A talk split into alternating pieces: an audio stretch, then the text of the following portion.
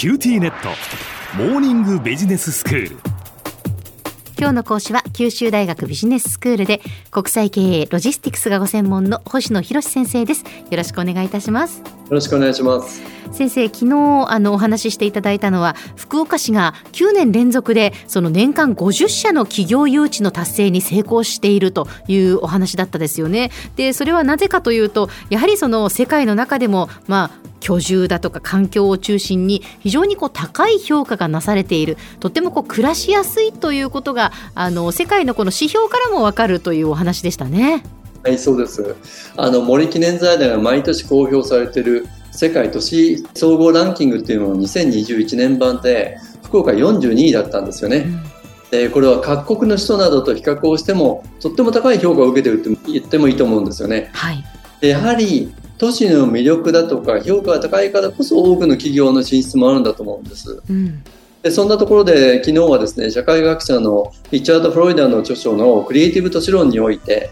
新たな産業が創出するにはクリエイティブな人材が住んで働きたいと思うような魅力的な都市づくりが大事っていうふうに指摘をされていることを引用させていただきましたうんまあやはりその環境がいいところには人もやってきますし働き方も本当にこう多様になってどこで仕事をしてもこうできるような環境もどんどんどんどんこう整ってきていますから、まあ、そうなるとその働く場所を選ぶっていうここに住んで働きたいっていうことになるのかもしれないですね。そうですよね。この多様な働き方っていうのはまさにコロナの中で多くの人が実感したことだと思うんですね。うんでやはり新たな仕事が立ち上がるからこそ街に賑わいっていうものが生み出されるし都市が活性化するっていうことになるんで、まあ、その意味ではですね外からの企業の誘致もそうなんですけど新たな企業業を起こすってことも重要だと思うんですねそうですね、まあ、福岡はそのその点においてもスタートアップには積極的ですよね。そうですよね。あの、言うまでもなく、あの、これ、市内に以前はですね、4カ所あった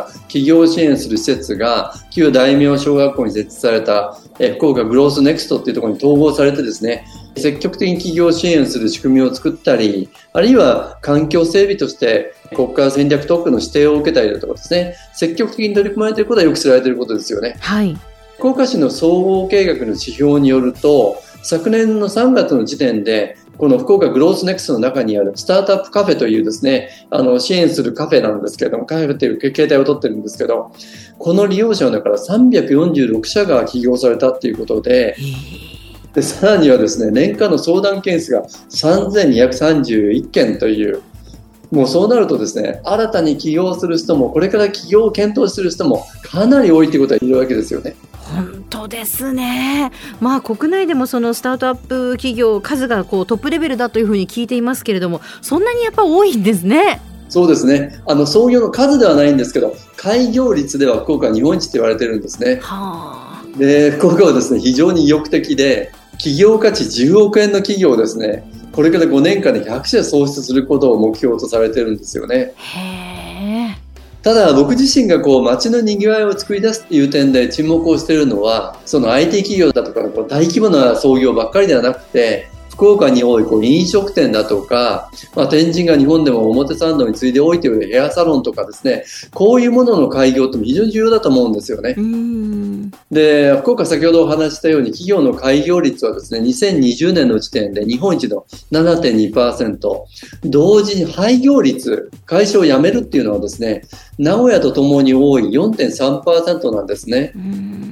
つまり何を意味するかっていうと、新しいお店だとか会社が生まれると同時に、え実際廃業することもかなり多いっていうことなんですね。あなるほど、まあ、確かにあのそういうお話を聞くとそうだなとこう街を歩いていてこの間までここにお店があったのになとこう思ったりですねだから起業する新しいお店ができるのもそうなんですけど、まあ、なくなるお店もあったりするっていうことなんですね。そうですよね、えー、僕自身こう普段から家の近くの西陣藤崎の商店街を歩いてるんですけど閉店するお店があるかと思うとすぐに新しいお店がオープンしてですねシャッター商店街にならないっていうのにいつも感心してるんですよね。うんこれがやっぱり街の賑わいなのかなと思うんです。うん、やっぱり新たに創業したいと起業したいという環境があるのは素晴らしいことですよね。はい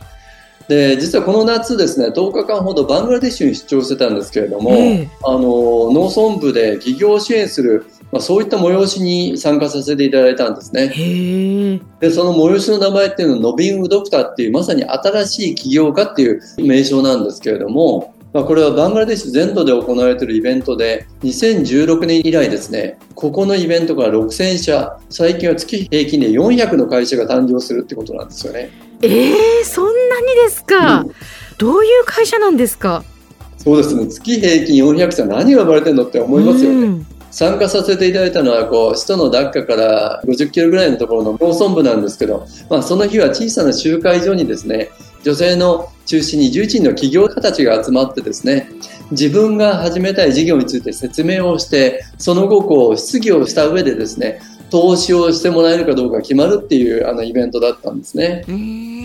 で例えばですね約6万円の投資を受けてミシンを買ってそれで洋服の仕立て屋さんを始めたいとかですね、9万円の投資を受けてヤギを買ってですね、そのヤギのミルクをあの市場に行って売りたいっていう、まあ、そういう起業家たちが自分なりのプレゼンテーションをして、あのその反応を待つってことなんですね。はいはい、で実際この集会の後にですね、この村で実際に融資を受けて、竹細工の製造販売の事業を拡大した人だとか、植木を販売してる人の家にですね、行ってヒアリングさせていただいたんですね。本当になんかこう順調にいってるみたいで面白かったんですね。へえ、そうなんですね。あのこうパッと思うようなこうスタートアップのイメージとはちょっと違いましたけれども、うん、でも確かにその起業っていうことですよね。そうですよね、うん、そもそもバングラデシュはイスラム国ですけどイスラム教ではですね女性が家の外に出ることっていうのはあまり許さないために多くは貧困の中にいるんですよね。そうするとこのぐらいの先ほどの6万円でミシンだとか9万円でヤギっていったですね少額でも自分で事業を始めることでチャンスを得て明らかにこう人生が変わってくるっていうのを見るとですね本当に少し感動しました。まあ、企業を通じて本当にこう大きなチャンスを得るということなんですね。では先生今日のまとめをお願いいたします。はい都市の活性化ということについては、もちろん国内外からの企業の誘致も重要ですし、それと同時にですね、新たな企業、創業というものも大事になると思うんですね。福岡では大規模なビジネスだけではなくて、飲食店だとか新しいお店のオープンを目にすることも多いですけれども、まあ、これが街に賑わいというものを作り出してくれるのかなっていうふうに思います。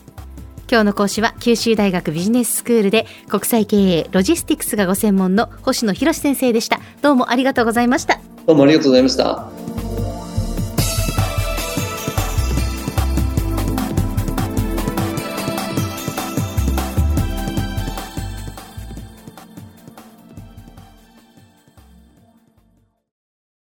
キューティーネット。私を捨てて他に乗り換えるの？君は僕には高嶺の花すぎたんだ。それに彼女はありのままの俺をそのまま受け入れてくれるって。今お使いのスマホそのままで。乗り換えるなら QT モバイル。